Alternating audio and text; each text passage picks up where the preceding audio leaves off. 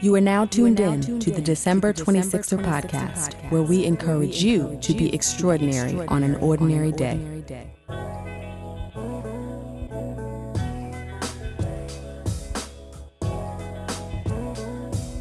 Hey, 26ers, welcome to another episode of the December 26er podcast. I am your host, Delisha, and this episode features Al Hardy. Al is an educator, certified life coach, speaker, and community organizer. Now, we feature plenty of guests on this show who have been successful in a nine to five and are now focused on building their own business either full time or on the side. But Al has a different story. He married young and dove right into entrepreneurship. Like most of us 26ers, Al experienced his fair share of challenges, and his life looks very different today than he may have envisioned back then. Today, Al is divorced and successfully co parenting, and he serves as the Dean of Students at Marion P. Thomas Charter School, which is the largest independently operated free public charter school in Newark, New Jersey. Al and I packed a lot into this interview. Of course, we walked through his path from business owner to educator, but we also discussed his personal evolution and his involvement in the King movement and other community initiatives.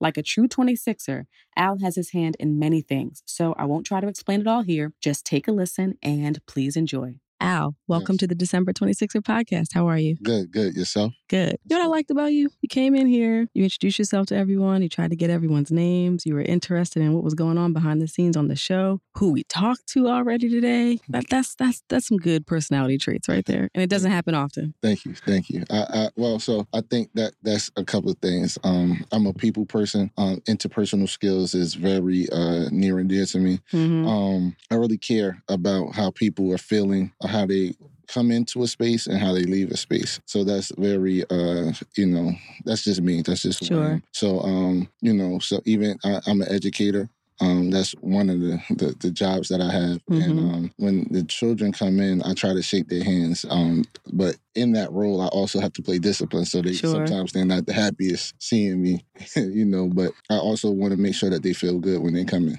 Absolutely. Well, you made you made us feel good for sure Yeah, and seen, you. which is always good. Thank you, thank you. Especially like when people don't really get the stress of like putting the show on and the logistics that we have to go through sometimes Mhm. and the fires that have to be put out. And there have been a couple today. So we appreciate that energy No, for no, sure. that's, that's good. I, I definitely understand. You know, um, I, I do. I've done some podcasts. Um, I would like to be in a space to do my own. Mhm. So you know, it's, it's, I'm picking up things as I'm as I'm looking and as I, as you're interviewing me. Awesome. Well, let's get into that interview. Tell me, who is Al Hardy? So I, I always say this. I say I like to uh, thank my mother for giving me my first name. Mm-hmm. and uh, you know my father for my last name. Um, my mom, my full name is Alpha Quan Hardy. My, um, Alpha Quan. So my Alpha Quan stands for one who discerns and one who determines true or false. Mm-hmm. My mom, she gave me that name. Hardy is a name that you know that that, that leaves legacy. Um, so my mom, she she wanted to give me a name of meaning, especially you know in the time I, I was born in the '80s. Mm-hmm. So during that time,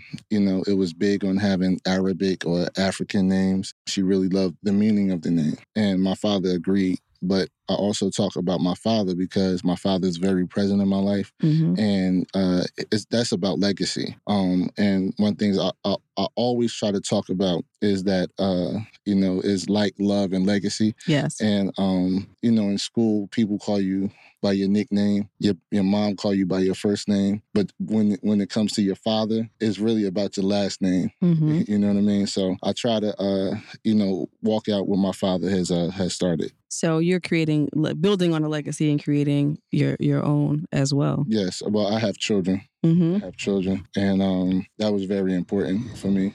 Uh, to name each and every one of them. So we've been. Uh, that's just very important. I mean, even when it comes to the name of your of your podcast, is about your brand, is about what it embodies and where you're going. So Mhm. I just believe in in in that all all in it in in and of itself. I'm sorry. So you grew up in Newark. Um, so I was raised in Hillside. Okay. Uh, I went to high school in Newark, um, and I'm back in Newark uh, due, due to my job. So my job, my nine to five, Mm-hmm. um, I'm a dean of family um, and culture, and what it, what it is I do there is uh, I help with the discipline, and not just the dis- discipline, but the culture. So pe- how people come in, how people leave, not just the school, but the class classroom, um, and then making sure um, trying to keep uh, a good monitor on the behaviors. Um, so, and that comes with a lot of teaching um, because um, the students they deal with a lot coming Mhm. in the door.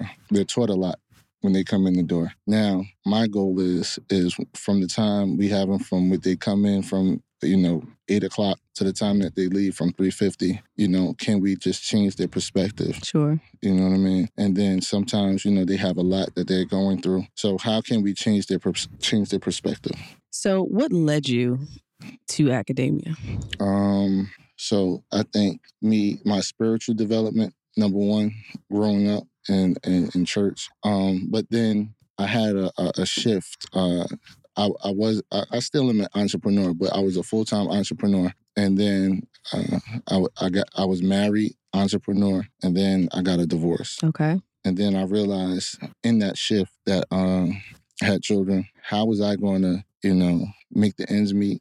And still spend time with my family. So one of my good friends, he suggested education. And then I started to, you know, started to sub and then things started to pick up. I really enjoyed the impact that I was having on children. And then that's how I, you know, started to uh, take it even more serious and make those steps. So take me back, right? Because a lot of people that I think who've been on the show who work in education are like, I knew I wanted to be, you know, an educator from way back when. And your story is, is very different. So when you were coming out of high school, what was the dream and the vision that you had for your life at that time? Uh, business, Mm-hmm. business, entrepreneur. I think the era that I came out of was we had the uh, the Jay Z's, the the Diddy's, the uh, the Death Rows, you know. So the Dame Dash, they were big on entrepreneurship, Mm-hmm. you know, and, and it wasn't necessarily the self-made, but you know, in essence, you know, Russell Simmons, you had these guys who come from humble beginnings, come from communities that you that you come from, and they spoke about entrepreneurship Mm-hmm. and in uh, an American society where uh, the things, the, the way we dress, the way we look, uh, was frowned upon. Sure. But it, for us, it was a celebration. You know, so um, what I did was uh, as soon as so it, I was just talking to some men today, young young men today. The struggle for me was I went to college, played basketball, mm-hmm. um, and my last semester, I had a baby and I had the opportunity to have a business. So I had a baby and a business, and I felt as though I had opportunities, you know, but then I felt as though I, am not necessarily as ready for the for the baby. So I had that caused pressure Mm-hmm. and and then you have the pressure of the mom, you know, and I, and and we we we we ended up being married, but you know, doing so much too soon uh, was a lot, and that also led me into you know not just education, but the the also the work that I do for my five to nine with life coaching is because I can understand the pressures that men face, you know. So I, I definitely want to get into your present day where you're balancing the day job uh, with the life coaching that you do as well. But take me back to, to that time. It's, it's not often that you hear people who look like us were given the opportunity to have a business right out of school. Like I know that story from some of my white friends who were like, I just stepped into the family business or I inherited this or somebody invested in me to be able to do this. How did that opportunity come about for you? Um, it was a barbershop. Mm-hmm. and uh, I had a liking. I just had a liking to the environment of the barbershop. Um, so with that, you know, I started cutting hair, Mm-hmm. and I was really cutting hair because my my my goal was always to be an entrepreneur, not necessarily my skill set. Mm-hmm. So so that's how that's how it, it, it started. I started cutting um, my brother here. He told me to bring some some other people. I brought some other people, messed the hair up, but he saw that you know that I had a determination. And, and and one thing that I've always had was if I if I wanted something, I kind of figured it out. Mm-hmm. You know, and and it was a, like a quiet confidence. You know, it, it wasn't I wasn't boasting or anything. I was just going to figure it out. Mm-hmm. So step by step, he decided the uh, the owner he decided that he was going to leave, and he saw that even at, at at a young age, he saw my maturity and uh, maturity and how I maintain myself, um, uh, manage. You know the the little. You know, is is the scripture that says uh, uh, if you uh, manage the few, or if if if you could take care of the few, God will make you rule over many. Yes. So, um, so I was managing just what it is that I could, and then it, the opportunity happened. Um, so I brought it to um, my parents at the time, and they was like, "No, it's too much." And in essence, now looking back, it was. uh-huh. But I had an aunt, um, or a godmother. She was an educator, and she had gave me like some money um, because she didn't have any children, and she loved my father, Mm-hmm. so she left me and my brother some money, and it wasn't that much money, but she left us some money, and I used some of that Okay. to to buy the, the shop and then I got a loan. So, you know, it, it, it worked out. You know, it worked out. But, you know, uh, the managing, and I think for men, we have to work on how do we manage, you know, because creating, getting something new is all great. But how do we manage? You know, how do we budget our time, budget Yes. our funds, one budget the things that we have to budget to to sustain and then to grow Mm-hmm. you know so these are things that uh i didn't have the skill set for you know yet. But it was a great experience because during that experience uh i learned how to assert myself. I learned because i was young. I was young so at that age i was like 22 uh with at like 26 to 30 Yeah. you know and uh you want this space to be your space but it was a culture there a different culture that wasn't my culture you know so it was it was a learning experience you know So you you get this business, utilize some money that has been left to you Mhm. um, to get it off the ground. There's now a baby in the picture. Mhm. Did you get married because you felt like this is the right thing to do and I want my child to have both parents in the home? Or did you genuinely feel like, no, this is what I want right now? I, I want to be a husband in addition to to owning a business. i think for me uh and I, I i took a pause because i've i've went over it but as i continue to think about it Mm-hmm. i think for me it was you know my my parents seeing my parents Yeah. have a strong uh marital uh union i think it was that i didn't know anything else Mm-hmm. Um, so like you know how people have broken homes, I didn't know that. So it was just natural. Sure. It, that that was just natural. Yes. And then the baby was uh but now we didn't get married right away, Okay. you know, but me not being there, it, it affected me. Um it was it was it was a lot. It was just a lot. And I guess it wasn't a decision. Uh, let me put it to you: the the best way is it was this decision that I think my parents would have made Okay. and not a decision that I fully thought out and fully understood. You know what I mean? Do you feel like what was also driving that maybe is growing up in church as well? Like feeling the need to make traditional decisions because of the pressure of spirituality or religion or whatever? Um, yeah, Mm, yeah. Um, growing up in church, you know, it does bring some uh some pressures, yeah. you know. Uh, but at the same time, you know, it gives you a moral fiber hmm uh, that I think that's needed that I didn't see too many else have. And then for me, the people who had that moral fiber, they exceeded, they did well, you know. So and they had a balance. You know, I can't say that for everybody, but the ones that I looked up to. Um, so I think those pressures, it was like more so internal pressures. Like I said, like, you know, my father, right? My parents. And then I see their families and like the families of his friends and then my uncle and, and things like that. You just this is just your norm. Right. You know what I mean? So because it's your norm, you know, and they're doing success, they're being successful in it. You know, it might not have been, like I said, my journey. hmm So I had to realize that, you know. So after everything, I kind of unpacked all of that, and then, you know, now uh, I kind of also help other, you know, young men and men to unpack it. You know, Hindsight is always 2020, Mhm. right? Mhm. So when people talk about small businesses that just work, barbershop is always on the list. Right? It's always like barbershop, daycare center, or car wash. Like Mhm. you can make any of those pop and and make a good income. Mhm. This is something that you were in Mhm. and got out of. Were you driven out of it? I know you said that, you know, being a family man and having this, you you needed to make a choice. But was it was there a business driver for you to say, I can't do this anymore? Out like from a financial piece, or was the financial piece cool? It was just the time commitment and the stress that came with it. It was it was it was the the time commitment and the stress and me knowing that this isn't something that it wasn't you know it was more so an investment hmm that I wanted to build up, not something that I really wanted to do. Okay. You know what I mean? So that's just something that I had to realize. Like, you know, I'm not the best barber. You know, I could I could do the simple. Now, you know, you know, I could give you a fade, give you a Caesar, Brooklyn, and it'll look nice. Mhm. You know what I mean? But you know, I'm not the person I bought it from. It's not my gift. Gotcha. You know, my gift was when people get in the chair, they feel better, not because of the haircut, it's because of the conversation. Yes. You know what I mean? So I had to realize that.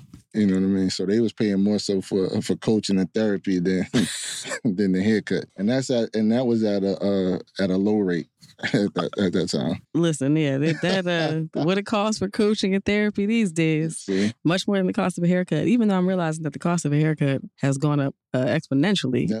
because you know, because brothers getting beards. hmm You know, you talking about self care. You know, so you know, and and, and we have to in, in, inflation too. So Yes. So if you're paying 25 for a cut, it's, you know, back in the day, it might have been 10 to 15. So over that time, you, you got to think about inflation. And now it's like um beard salons. Like, you know, it's it's an experience. It's almost like a country club or a men's, you know, a men's private men's club to get a haircut and get your beard taken care of in some places these days. and and I think that's I think that's needed. Absolutely.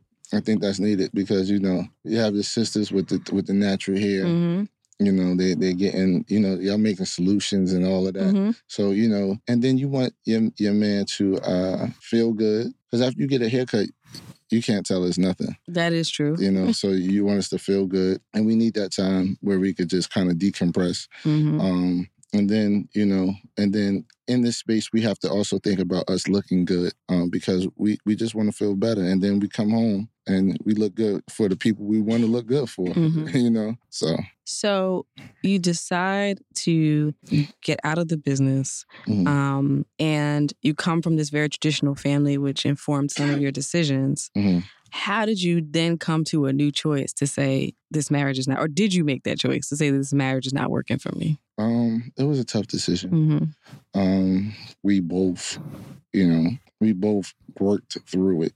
I can't say it was we were on the same page, Mhm. but you know, we were on different pages at different times. You know, at certain points we want I wanted to work it out, at certain points she didn't. But we came to the, to the agreement that it's not the best healthy space Sure. for for both of us.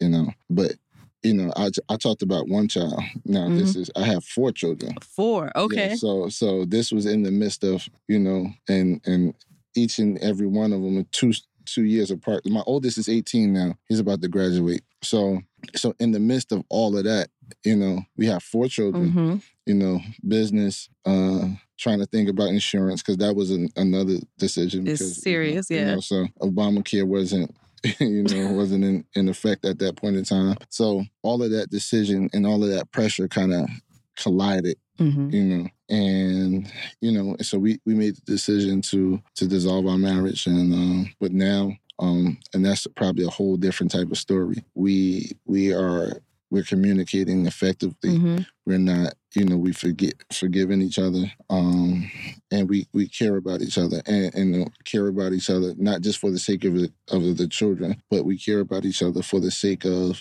each other you know what i mean i appreciate the work that she does with my children and she appreciates you know the the work that i do and my presence with, Mhm. with my children So one of the things that I have witnessed anecdotally with people who get married on the younger side, you know, younger into things and in this very traditional setup, if it doesn't work out, they get out of it and sometimes they they go to the other extreme where it's like sowing all these oats that they didn't get to sow before. You seem like someone who just went from one chapter to another and remained grounded and evolved. What do you attribute that to? my spirituality hmm um that's another another thing so i, I can't say i wasn't you know i didn't have my moments because i did um but you also have to have good people around you so one of the things I, al- I always tell brothers is to have people around you you know um that hold you accountable and that's kind of what i kind of built you know i look for people to where i wanted to be you know hmm in specific areas. If I seen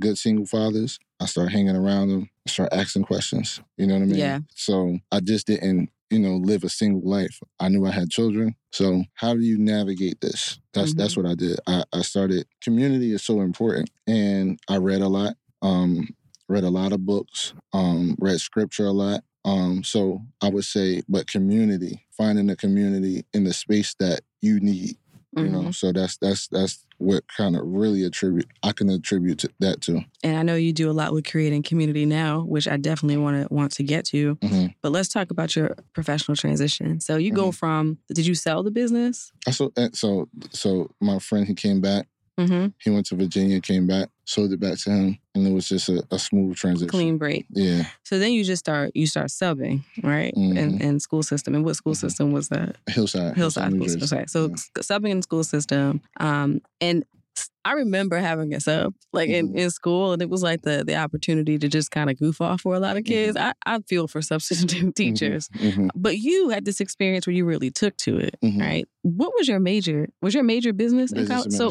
business administration. So Mhm. you had no real formal training No, for this. no, but I mean, the, the my my father he's a pastor. My mom she's a therapist. So Got I, it. I pulled I pulled on their their their skill set. Mm-hmm. So I give you a, a for instance. Um, you know, you'll give them some free time. Now I had to, I went from I would go from a pre-K class, then the next day to a, a senior class. So everything is about relationships. In the senior class, I leveraged that I played basketball and that uh, I played sports. Um, and so you know, so I, I I understood that dynamic. So I would leverage that and uh, pre-K just put on songs and they, they they just love to see a man just come in and have fun Mm-hmm.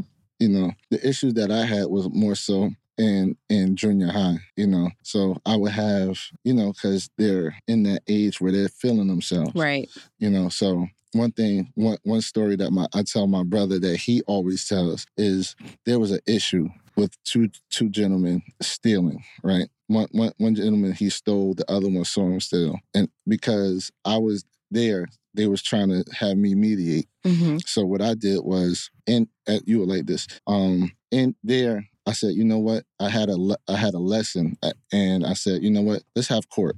Let's have court right here. I said, so you, I, I just start picking out people. So you're going to defend him. We're going to have a jury, and then then you're going to defend him. So in in the so that you know, so I would just come up with creative ways to uh to to teach the the students life lessons, and it was fun, you know. So those are things that I kind of did, you know. So how long were you subbing before you thought I can do this full time?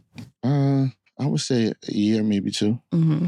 Yeah, and and I started being uh, a paraprofessional, Okay. um, assistant, teacher, teacher assistant. Then I moved on to uh, being uh, a teacher, um, and then uh, an interventionist. And that's when the the students who who they're not up to grade level, I would take them out, and then I would. Uh, you know, help them with their reading, help them with their math, and try to get them to move up to where they needed to move up to. And then from there, um, because of the work that I was, I, I really attributed to the work that I was doing outside of school, Mm-hmm. um, in the community. They saw my skill set, and you know, they brought me in as a as a dean of culture. So that is quite the trajectory for someone who didn't go to school for education Mhm. or social work or what have you. hmm Did you ever have a moment in the beginning where you're like, you know, because subs don't make that much money, or you're like, I got these kids now, Mhm. right? Living in separate households, trying to co-parent. Mhm. I'm literally starting from the bottom rung hmm now in a new profession. How is this going to work? Did you have that feeling, or were you just determined, or living off, you know, the sale of the barbershop, or what? No, you have to have a system. Mhm. You have to have a system. So as soon as I got um, divorced, you know, I moved in with my family, and and and it was on purpose. Mm-hmm. Uh, the purpose was for me to get myself together financially, but also for my children to be a part of, uh, to see uh, a strong family, a two family home, you know. So I, I did that, you know, on purpose because, you know, because ours just dissolved. And then I also see how, you know, brokenness happens in the children Yeah. you know so i wanted to show them that model we still had to work through things they still felt a certain type of way but i wanted them to believe in uh you know in family you know so that but that really helped you know helped on on multiple levels So moved in with family and just rebuilt from there, Mhm. um, and, and clearly developed an anointing for this, for working Mhm. with with children. Mhm. Um, but tell me a little bit more about the community work that you were doing. so uh, I started this pro. Well, so I'm a part of this uh, men's movement. It's called the King Movement. King Movement. Uh, they have chapters throughout the country. It started by um, this guy named Chris Broussard. He's a, a Fox One Sports uh, analyst. He was at ESPN. I don't know if I could say that. With, you know, he was at Mhm. ESPN, um, and is geared towards uh, men of color and pulling out biblical truths of manhood. You know, um, and then because one of the biggest things in our community for Black men, the reason why they don't believe in Christianity is because they believe that they're praying to a, a white God. Mm-hmm. And so what we help do is help them to see themselves in scripture. I was um, at a uh, I was at a luncheon uh, and uh, Ras Baraka, the mayor, he was saying that if you was to show uh, somebody a picture, right, they was to take it of a room, um, and then you that person wants to see them in the room. You know, they want to see how they can relate to that picture. If it's a nice picture, it's a nice picture, but for them to get the full experience, they would like to see themselves in that picture. And a lot of times, um, in in Christianity, we don't see ourselves in Scripture. So it helps. It this kind of helped me to know who I am from a spiritual perspective. Then I started. Uh, you know, to surround myself with other strong men in different areas, and um, and then that's how I, you know, started. What I find interesting about that is the revelations you've had later is the fact that you grew up in this, Mhm, right? mhm. So you would think that for you, you already had that sense of identity, like uh, you in it, you, you grew up in it, but to have new revelations and see yourself um, and evolve in that way as a, an adult Mhm. who's had some experiences is fascinating to me. Uh, so I saw I saw the result, Mm-hmm. you know, the the living out example, but not in the scripture though. So they helped me to see it in the scripture Mm-hmm. where my my let's just say my my family helped me to see it in today's context. Mm-hmm. So so it's just, now it's just the merging of the two where a lot of men they don't see it in today's context and they don't see it in the scripture. So why would I even, you know, associate with something that I can't relate to? Right. You know what I mean? Yeah, and I think there's another element too as people get more and more access to information, feeling like this was a religion that was forced on us. Mhm, mhm, You know, it was given to us by people who meant us no good. mhm. So why are we um why are we committing to something that was really rooted in evil in terms of how it was Mhm. presented to us? How do you have you had internal debates about that yourself? And if so, how do you resolve it? So I mean, I have you have to do your research. You Mhm. have to look in scripture. Do you have to see that you know Africa is throughout. You know, is throughout the Bible. Um, when we look at you know in Europe, Europe is really not laced through. through it, it, it- there are some you know some some things that that scripturally you know when we talk about Europe, but it's not uh it's not applicable. You know, fully applicable to uh to the scripture. Mm-hmm. You know what I mean? So I just looked, I did my own research, and then I got around other brothers who kind of believe what I believe. And then I would ask questions. And, you know, I would ask the hard questions. Going back to uh, to high school, that really helped me develop Mm-hmm. because I went to a Catholic high school, but it was an all boys high school, and a lot of times we would have debates. We would talk about back back then it would be Michael Jordan, uh, you know, the Chicago Bulls, uh, Patrick Ewing, uh, and the Knicks. But then we would have five percenters. We would have uh, brothers from the nation. We would have Jewish brothers. So we would have all these type of conversations because we had religion classes and in religion class that was their time for for them to either agree or disagree Right. so at lunch that's so that was the time that kind of helped me to sharpen my iron you know in that area now moving forward when i got with these brothers with the king movement they helped me to really take a deeper dive into into understand Mm-hmm. you know? So um so my my my thought process is really the spiritual you know the emotional and the physical. So um i really had to take that dive into the spiritual and then you know then the emotional and the physical to help me back to get to get to a place of healing and to help me move forward. And do you think that healing process is ongoing still? of course Yeah. of course because you know like i play ball you know uh, you win some games you lose some games and in the midst of the games there's going to be some some hard fouls and there's going to be some some easy layups. You know what I mean? And the the the thing is is when you get fouled hard, you know, are you going to get back up?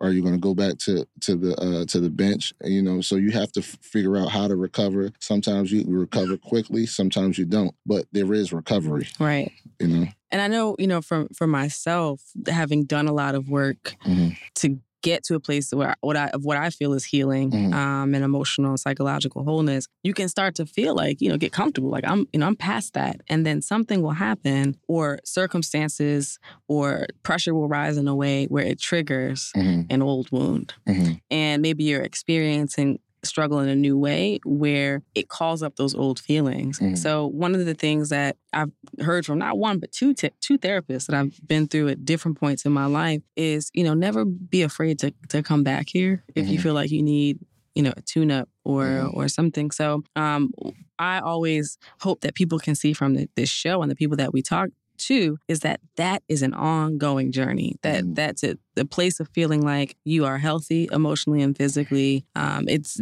that never stops because one of the the things and I've discussed it on on a recording before in an interview that I didn't expect from the show is people feeling bad about themselves by listening to the people on the show mm by seeing everything that they've accomplished Mhm. and um, how they, they work through issues and how they're living their lives and so leaving our, some of our listeners feeling isolated like well Mhm. what am i doing these Mhm. people are, are able to do all those things so we've been trying to make more of an effort to deep take a deeper dive into that journey and see that it is it is never straight hmm it's never straight and you may think you're past something Yeah. and then something else pops up to, to tell you uh, no that, that's not the case Yeah. So I think going back to community, mm-hmm. That's really important. Uh, community helps you not to feel isolated. Yeah. You know, uh, and and we have to uh, uh, look at the difference between being isolated and solitude. You know, solitude is more about you taking that time away for your rest, your peace, your um re- your rejuvenation. Mm-hmm. Um, isolating is really you isolating yourself, you pulling yourself away because of you feeling bad about something or it's something that you don't want to share. Um, so I really think that when you start feeling that way, you figure out. You know, you you you you you deal with the feeling. You know, my mom always talks about feel, deal, and heal. You know what I mean? I like so that. so you have to feel. You know, you so and it's not bad to feel. You know, a lot of people try to suppress it, push it to the side. That's how you know that you're human because you feel, but you have to deal with it. How are you going to deal with it? Um, when you when this thing is when you're facing something that kind of triggered you, um, do you go back to your therapist and talk things through? Mm-hmm. Do you have a, a group of uh, friends that you talk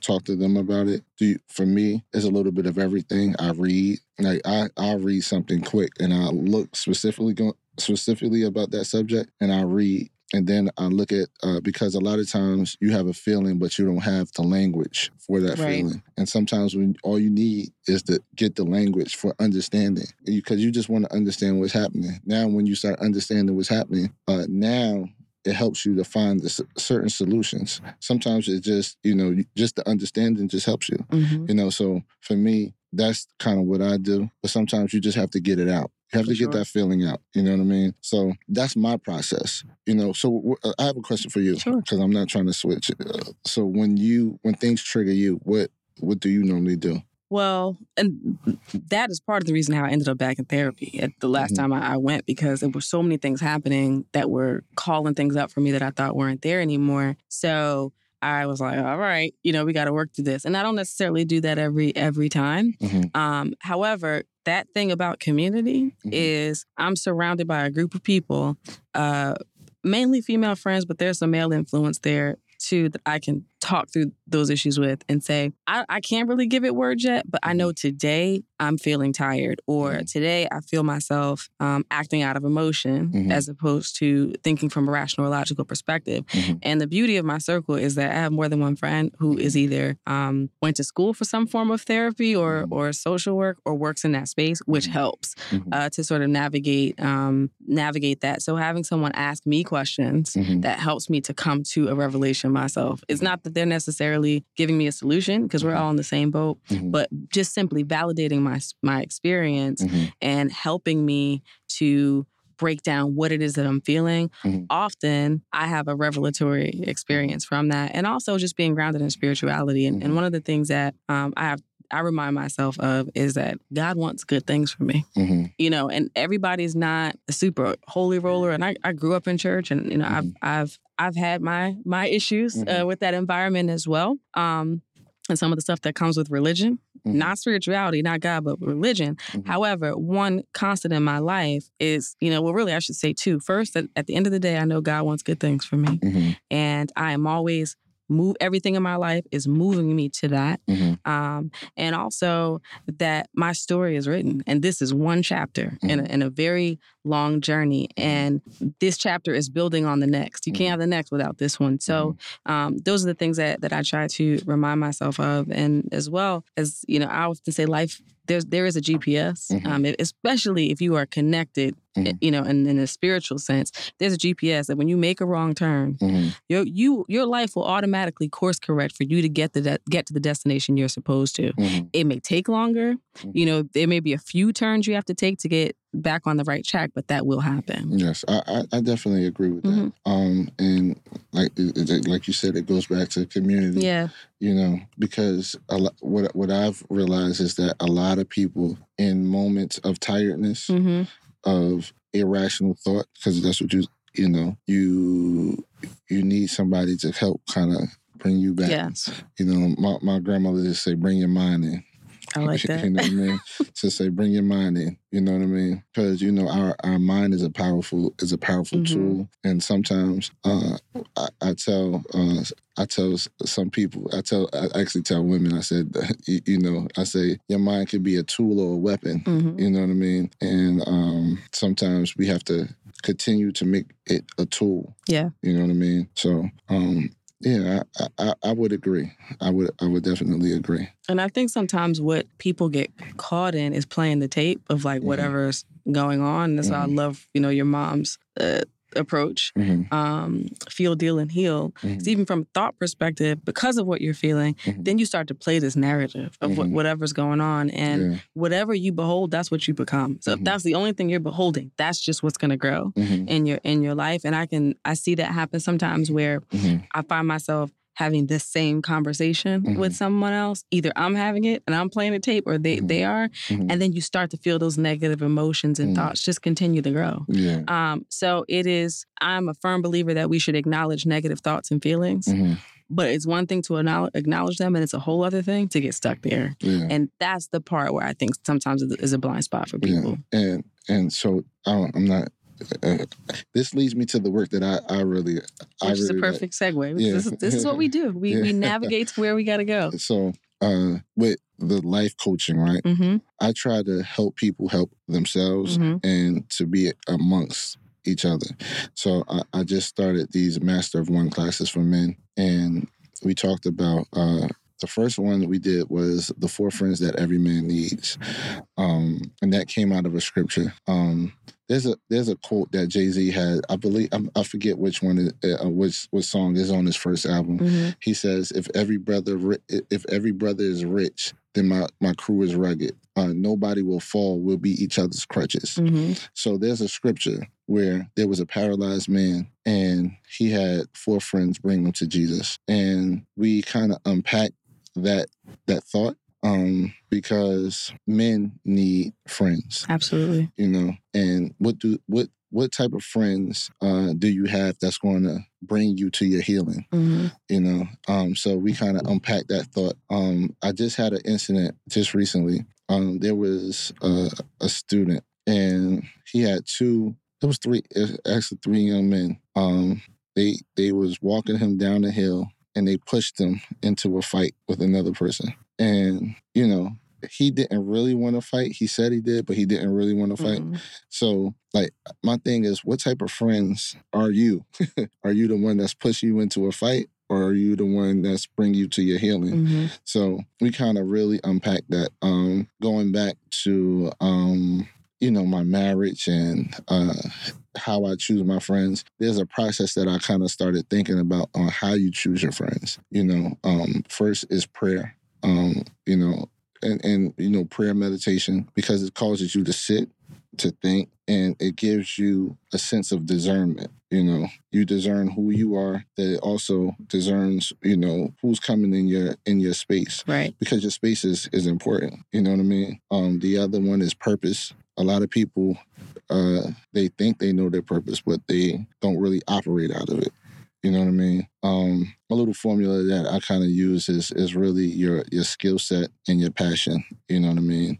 And that kind of helps you push push you out of your potential. You know what I Mhm. mean? Um, and then we kind of break that down to understanding your passion. You know, your passion. Uh, you, you figure it out through the problems that you solve. Um, the things that get you up at night, you know, things like that. Yeah. So we kind of talk about your purpose. Um, there's a there's a quote by uh, Myles Munroe. He says, uh, "If purpose isn't known, abuse is inevitable." And uh, so a lot of times we are abu- abuse comes uh, because we don't understand who we are. Right. We don't understand our purpose. So prayer purpose. The other one is place. Um, a lot of times we know people by uh, by proximity Mm-hmm. you know so my, you you become friends with somebody because they in the same class Yeah. they came in you know they knew you when you was coming up but you're not going in the, in the same direction Mm-hmm. you know what i mean they just know you because of where you where you started Right. not where you're going and that's a whole type of shift for people who feel comfortable with other people. So sometimes you have to change your whole dynamic in your whole circle because you don't understand you know the people don't understand who you are. Mm-hmm. but that comes through prayer and understanding your purpose. Now you can understand where you're going. And then the last one is is power. Um power um it gives you now there's a book called force um versus power. Mm-hmm. um a lot of times we see um people think power is is being a force. But a lot of people who have a gentle voice they they have a gentleness about them a kindness about them a peacefulness about them has the most have the most power you Mhm. know? Um so but it's not just uh that the way i interpret it is is that when i if i'm your friend it's how do i leave you do i Right. when, when i when i leave do you feel empowered or do you feel some type of way? Because like if we look at scripture now um when when jesus he uh he died he rose and but when he came back he gave his disciples power. You know what i mean? Mhm. so when you leave somebody how do they feel? When do you do you empower them? So um so those are the things that we kind of uh talk about and then like how how to choose. And now then from there we kind of went to the four friends that kind of that you kind of need and and we kind of unpack that you know that you know men really need and I, i'll say one is is a mentor Right. you know what i mean a lot of times we don't have that person and and a lot of guys ask me how do you find a mentor um i say you look you know sometimes you have to look and and don't be afraid of a no Mm-hmm. don't be afraid of a no. Um, so these are things that I think that us as men that we have to start. That's what what community is really about. You know. Yeah, it it's funny you should mention this because we were having a conversation off air earlier ab- about black men in particular not having the support network by way of friends that say black women have. You know, so I have a waiting to exhale moment every week, you know, with with one set of girlfriends or another where, you know, somebody could drop a message in the group text and say, "I'm having a rough time." Mhm. Like when are we meeting? Like when are we going to dinner or let's get on the phone or, or something. Um, having that support network is how we make it through. I have a, Mhm. a secret breakfast that happens with five to six professional women once every two months Mhm. um, before we all head off to our respective positions where we can rant about the microaggressions that we face Mhm. and the the obstacles and the hurdles that are placed to placed uh, to meant to limit us in our corporate advancement all those things where we can just talk about it and say yes i am angry or you know yes this happened or i'm sad about this and even though we're talking about very heavy things i leave those conversations feeling so much better Mhm. because it's a safe space where somebody says i see you Mhm. I recognize your your experience. I recognize your feelings, and I am here to listen and offer offer my perspective. Um, and I, I do think that is lacking for a lot of different reasons. You know, as it relates to to Black men in particular. But how do you think we break the stigma of vulnerability um, and and show that vulnerability and masculinity are not mutually exclusive? Those things can can exist together. How do we continue to break those stigmas I'm gonna come to your question, Mhm. but I, one of the reasons, um, because women have those supports, Mhm. this is one of the reasons why I want to create these spaces for men. Yeah. is because number one, when uh, when I when I'm in school and women come to my uh, come to my office for their for their young men, uh, what I hear is uh, they're upset, they're tired, you know, Mm-hmm. and uh, they don't have the the support of of men, you know, and uh, and the reason, one of the reasons, is that they don't have the support of men is because men don't know how to support. Mm-hmm. You know, so a lot of times what happens is when men hear women uh, saying the things that they have to say, they either interpret it as nagging Mm-hmm. and and then or and they shut down. You know what I mean? And then they they a lot of them bail out. Right. You know what I mean? Because we don't have the the mentors to teach us how to navigate that. You, you understand? Yes, saying? I do. So Mhm. so that's why we have to have these conversations. So on one level it's for us, but on the next level it's for for you guys. Mhm. Um, I'm sorry. uh, What was your question again? So how do we? I know you're doing the work now, but Mhm. how do we, as a people, continue to remove or lessen those stigmas around vulnerability and creating those communities? Vulnerability and masculinity. Yeah. mhm. Um, I think uh, we have to make it, you know, appealing. We have to market it. Mhm. You know, It- we have to market it. I, I I do these shirts called "Black Men Are Dope," "Black Women Are Dope." Um, and to my surprise, I, I just put it out there. My intentions was for black women to wear it and black men to wear, Mhm. you know, and for you know, so we have to make it appealing, Yeah. you know, make it fly. Um, I think also there was just something uh recently with uh, Joel Embiid. Um, he was he lost his game, and he had uh, a young lady. She was uh, hugging him.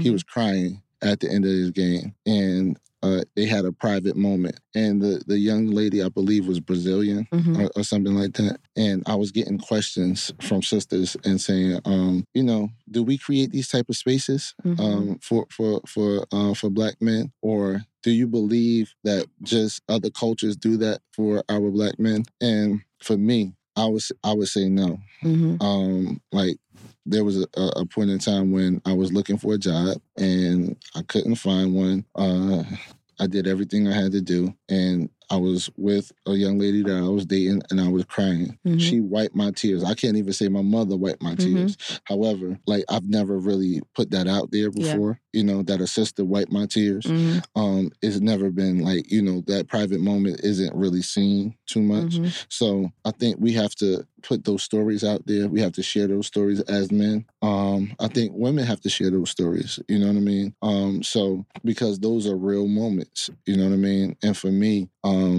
you know, that's why we we just have to continue to have these conversations. You know what I mean? So um, I think that's the the major thing is I've seen my father cry before Mhm. you know, not just in for church or, or from a, a spiritual perspective. I've seen him cry for the sake of the things that uh that I've done, not in a bad way. Um, I was just I was talking to him. I would say uh, two or three months ago, and we was talking about you know we talk about sports, Mhm. and I played baseball, and I was young. I would say like 12, 13, and I had a uh, I was pitching, and um, I did horrible, you know, and I came home and like you know the moment that made him cry was he didn't want to see me go through that. He Mhm. was like it was just a hard experience to see me go through that. Um me pitching messing up and then the coach having to take me out. And like he saw me down. Him reliving that story made him cry.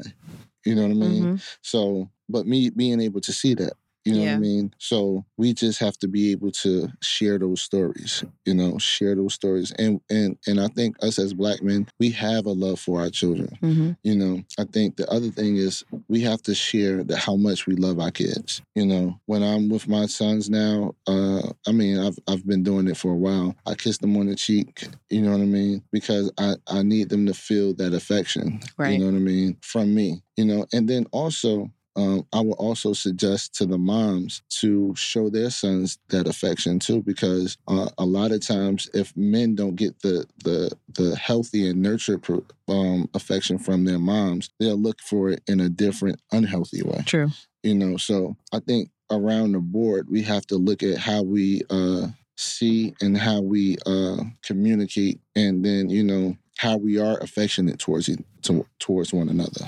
You know, I, I agree with that. There's something that you- said that I want to touch on. Um, mainly those vulnerable moments where Mhm. the black woman is there to support um, the black man. I can almost hear already some of the responses that we're going to get, you Mhm. know, from that. Because one of the, the frustrations that I hear um, a lot that is coming from a place of hurt I believe. As black women say, why do we always have to do the emotional labor? You know, we Mhm. give and give and give and give for this person then to not stay with us hmm or to then get themselves together only for that it to be a benefit to another woman. hmm Um, or we just can't we don't get the same return ever. What do you say to those women? I say uh, it's tough. Mm-hmm. It's tough. It's it's it's, it's tough. I it's it's this is why I'm doing the work that I'm doing. Mm-hmm. You know, I think you have to look for so so so for women. I think you have to look for certain things. You have to look for a man that's whole and that's healed. Absolutely. You know what I mean? Uh, a, a couple of things that uh, who is he accountable to? Uh, how does he respond in crisis? Um, you know, th- these are things that we, you know, that you should you should be looking for. You know, um, when uh, does he respond calmly or does he does he think about things? Because because all the men that I know who uh when certain things like if my mom was to come up to my father uh, his name is addison. Addison you know ah, ah, ah," he takes a step back Mm-hmm. you know. He he takes a pause you know and then he then he think he thinks things through you know. How was he brought up you know? Uh the things that how can i say like you know his his upbringing not just his, his upbringing but there's a certain man right in every man's life that they that they're accountable to that if they do wrong that they don't want to know they don't want them to know what's, Mhm. what's happening so who is that person you know what i mean Yeah. women should know that. you know what I mean? Women should know that. Um, so what are the things that he has been through, you know, and how did he live it out? Um, and then you, you should you should ask those type of questions, you know. So you you should know if a man is healed by, you know, by certain things that like that, you know. Like if he had a if he had a rough breakup, how did you get through that breakup? Mm-hmm. you know where you at now you know you lost your job so okay what did you do when you when you lost your job you know Mm-hmm. just regular questions Right. and and don't interrogate them just you know you know you know how the how the sisters do Mhm. just put this accent in in passing you know because then then our guard is down Yeah. you know i'm, i hopefully i'm not giving away too much you gotta ask the brothers. I don't, I don't know. Um, but but I think why I think this is important and what I'm holding on to what you you said is um, if I can use church lingo for a minute, a lot of women are not sowing into good ground. Mm, So if you are with the wrong person and you're making that emotional investment, you're not going to get a return. mhm, If they're if they're not committed to the work as well, we've all got our baggage that we're bringing, mm, but looking to those key indicators to Mhm. see where they are. They may be still on the journey, but are they actively working to improve? I think where the bitterness comes in sometimes in the exhaustion is that people are really sowing those seeds in, in the wrong place. the, same thing is is about when i talk about place Mhm. Um a lot of times people get together because of a couple of things aesthetically. Yeah. um they they you know you just look good. You know what i mean? Um or they have some type of connection you know uh it could be a physical connection. They and or they could relate to to pain. Yes. you know what i mean? Oh your father wasn't there. My father wasn't there. Oh okay Mhm. cool. You know what i mean? Now we can relate to that. Or um you know or you're empathetic you know Yeah. oh he's a good man how how do, what, what makes him a good man you know because he he walks his dog like what, what, what, what makes him a good man you know you understand what i'm Yeah. saying like and, and and so what does a good man look like to you Mm-hmm. does it look like your father? Does it look like your uncle, your brother? If you know, does it look like your pastor, your your imam? Like you know, Right. what does a good man look like to you? Now that's the standard. Now you know. Now now that's how we're going to base base this off of. mm-hmm. You know what I mean? What we what we do is we base it off of potential. You know what I mean True story. and and there's nothing I, I I don't see there's nothing wrong with that. But are is and this is for women too. You know, are you making uh the steps towards uh you know making that potential move into Mhm. kinetic? You know what I mean? So so so you know and and and for for me you know when we talk about moving from potential to kinetic it always has to be an outside force that causes one to move you know, to the next um to the next uh to the next step or to the next dimension of their life. So it's not necessarily how they um and it's not the breakup, it's the people that you surround yourself with. Mhm. You know what I mean? So that's why this is so big for me. You know, so that's why community is so big for, for me, is because if I hang around people who's always talking down about black women, you know what I mean? Eventually, um, uh, yeah, yeah, you know, yeah. you start agreeing with it. You know, even if you don't say nothing, not Mhm. because if you don't say nothing, you're not a you're you're in agreement. You know what I mean? Yeah. But now, if you have somebody who's holding you accountable, saying, "Bruh, this is what you like. Come on, what's up? How you, you know, what's your plan for this? What's your plan for that? What's your, you know, how you going to do this? You know, hmm then you know. So I think we have to really take a start start taking a look at you know people friends. You For know what sure. I mean, and how they hold each other accountable. You know what I mean. You know, so and sometimes it, it could fall through the cracks, Mhm. but you know, but we have to really start looking at that. Absolutely. So you talked about your master of one. Mhm. Are you doing one-on-one coaching as well?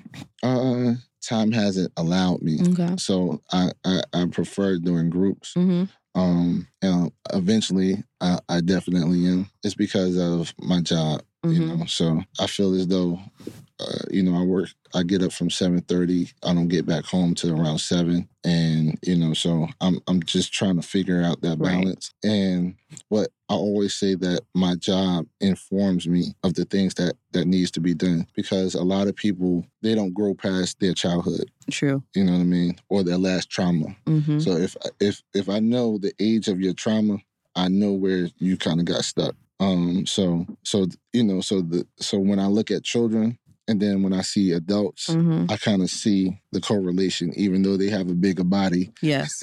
I look at them and you know I look at their childhood and and, and I just you know relate it to, to one another, and then we we we we try to you know see where the growth has happened or where it can Mhm. happen. And one of the things that has helped me is that really understanding that people, some people, their growth became stagnant at that last, you know, trauma. Mhm. Um, and also reminding myself that often the reaction that I'm getting for, from someone has nothing to do with me. Mhm. It's based on their experience and what they're projecting on me. Mhm. And lastly, just reminding myself that everybody's in their own personal battle. Mhm. That has saved me from clapping back on a lot of people. Like just saying everyone is in their own personal battle and I'm on the receiving end of whatever that struggle they're going through internally or, or due to outside circumstances, I'm just gonna let this one slide. and that makes forgiveness a little bit Yes. easier. Mm-hmm. You know what I mean? And you, you know, you get humble. I forgive you. Right. You forgiven. Mm-hmm. You know what I mean? It's not. It's not my fault because a lot of times we take it personal, and Yeah. I, and I, I still struggle with that. Mm-hmm. You know, because you might be doing the work. Sometimes I do the work, and I try to do the work for me and the other person. Yes. You know, if you just read this, Mm-hmm. you know, oh, I, you know, I did some research, and you just, and they're not there. Right. You know what I mean? And sometimes, and sometimes that's the that's the hardest thing because you're doing the work for yourself and somebody else, Absolutely. and they don't want it. You know what I mean? And I mean, and this is in our personal relationships, and so that's something that we have to look at. They, if okay, all right, I have to take a step back, and then you know, you're forgiven. Mm-hmm. You're forgiven. You know, because I need forgiveness also. Absolutely. You know, Absolutely. so so yeah, so that's kind of where I've I've I've really been, you know, in this in this journey, you know, through through the work, especially this last year, um, you know, in education and dealing with men, helping brothers out. We you know, and we're helping each other out. Mm-hmm. You know, we're helping each other out on multiple levels, you know. So it's it's been good work though. It sounds like amazing work. Yeah. So tell me what's on the horizon for Al Hardy. Um the goal the goal is to uh to continue these master of one. Also do this thing called Can We Talk. Mm-hmm. Can We Talk is having brothers and women in the same black men, black women in the same space to share uh, our thoughts about each other. Mm-hmm. We have ground rules and everything like that. So I've been doing that. Uh, So our goal is to expand that um, where sisters could talk and where brothers could talk. Um, and the, our first one we did, the brothers were talking and the sisters was listening. You know. Oh, so it's it's like that. It's, it's And- not an even exchange in the same no, session. No, it it is. Okay. No, it, it, it is. But I think that the women were so shocked to Mhm. hear brothers really talk from their heart that um, it was a learning. They were just taking it in. Mm-hmm. You know what I mean? So I'm looking to expand that. Um, the master of one. So I, these group dynamics, I, I really want to, because my, my, my ultimate goal is for us to have a, power, a, a powerful community, Mm-hmm. a, a community where we can support each other. Because because we can't even get to the financial part if we don't trust each other. You know, It's the truth. you know what I mean. We Mhm. can't even talk about that until we we trust each other spiritually, mentally, emotionally. You know what I mean? Socially. You know, we so we have to really uh, pull back the layers of the narrative. You know, black business. I can't trust a black business. You know, so. We have to figure out how we're going to um, talk, listen, and work together. So I'm looking to really expand that. Uh, the coaching, um, I'm really working on uh, uh, uh, a program for for for people where um, it could be a benefit for them. You know, um, they could get a bang for for their buck, Mhm. more or less. Um, and the ultimate goal really is uh, kind of to do like what what you're doing Mhm. here is to groom my family, partner with my mother because she she does the therapy. Um, my mom, my father, and really build the family dynamic, and then hopefully my children could be a part of it in some way, shape, or form. Maybe not the coaching if that's not what they want to do, Mhm. but you know, we just leave that legacy for them. Absolutely. I, I, I'm all about legacy. Yes, sir. Yes, ma'am. Um, so, where can people find you online? Um, so www.mralhardy, M R A L H A R D Y dot com. Uh, a lot of people have been buying the uh, the Black Love is dope, the Mhm. Black Men are dope, the Black Women are dope, and that's been great. But you know, we're going to expand it. We're going to open up these sessions uh, for people. You know, so you can find me on there, and then um, Instagram at Mister M R A L H A R D Y. Um, and you know, let's try to get my followers up. No, yeah, we'll get your followers up. And I never asked this question this late, but we were flowing so well, and I was so Mhm. enraptured that I never even asked you Mhm. asked you to describe a time when you had to be extraordinary on an ordinary day. Um, so I'm I, I, I, I'm not going to be long because I know the, the time is ticking.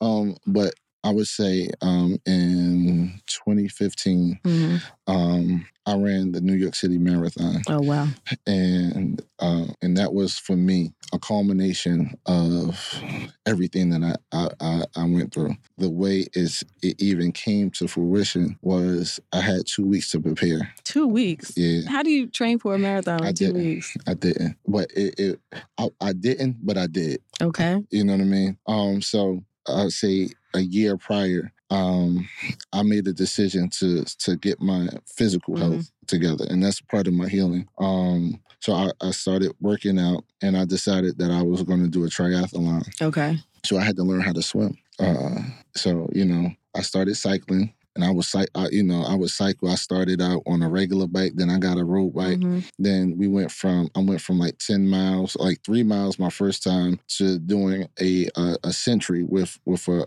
community Wow. with a with a bike group. Then I started, you know, running. Uh, so started doing that. Um, but the swimming I couldn't. Not a game. So I had to. Um, I went. I got some lessons. Um, so I get to the uh, to the venue where I have to do this triathlon. Mhm. Um, as soon as I get in, the uh, the waters are late. I didn't even make it.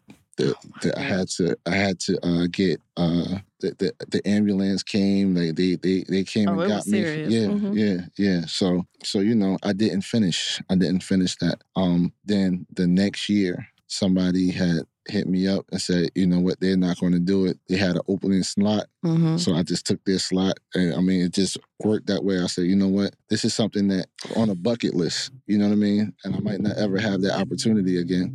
So I took it, you know. The twenty six point two, like just like I'm just gonna gonna yeah, do this. it was and, and I had, you know, I didn't tell anybody I was to do it, Mhm. you know, because I didn't want anybody to talk me out of it. Yeah. You know what I mean? Um, so I did it. It took me six hours, but God. but I did it. You know, and for me, it was a culmination of uh, of everything I went through as it pertains to like my uh, divorce. Mhm. Um, I went to I, I, one thing I didn't say was um, when I went to college because I had the business and the baby, I didn't finish Okay. at that time. So I, I went back and I finished. Mhm. My, and the beauty of that was my children saw me graduate. So um, you know, that was it, it was about me finishing. Mm-hmm. You know what I mean? So on an ordinary day, you know, I really proved to myself that I I could not just start, but I could finish. So um you know so i i really want to encourage i know a lot of uh people they start things but you know they try to figure out how to finish Mm-hmm. that kind of physically helped me you know emotionally spiritually and and every every other area know that i can finish something you know so That's a high note to end on. For sure. Well, I appreciate you coming on. I've No thoroughly en- enjoyed this, and we are deeply committed to um, not only encouraging people to maximize their potential, but also recognize their own fragility and Mhm. vulnerability, and exploring those issues. that's a great really, word that's a sat word you know, listen, I, I come with the words. I'm, I'm you know, I, I will claim that that I do come with the vocab sometimes. Um, but so I appreciate you sharing your own story and the work that you're doing to Thank really you. push that same mission thank forward. Thank so I hope you enjoyed it. yes i definitely did i appreciate it Awesome. So to our listeners, make sure you help Mr. Al Hardy get his followers up online. yes Um, and look into the work that he's doing, especially if you are local here to the New York City metro area. And as always, remember to be extraordinary on an ordinary day. Take care. Thank you for listening to the December 26er podcast. I am your host, Delisha. This episode was produced by Demarcus Adisa, and music was provided by Thovo. You can find us on Twitter, Instagram, and Facebook at December 26er. That's December 26ER.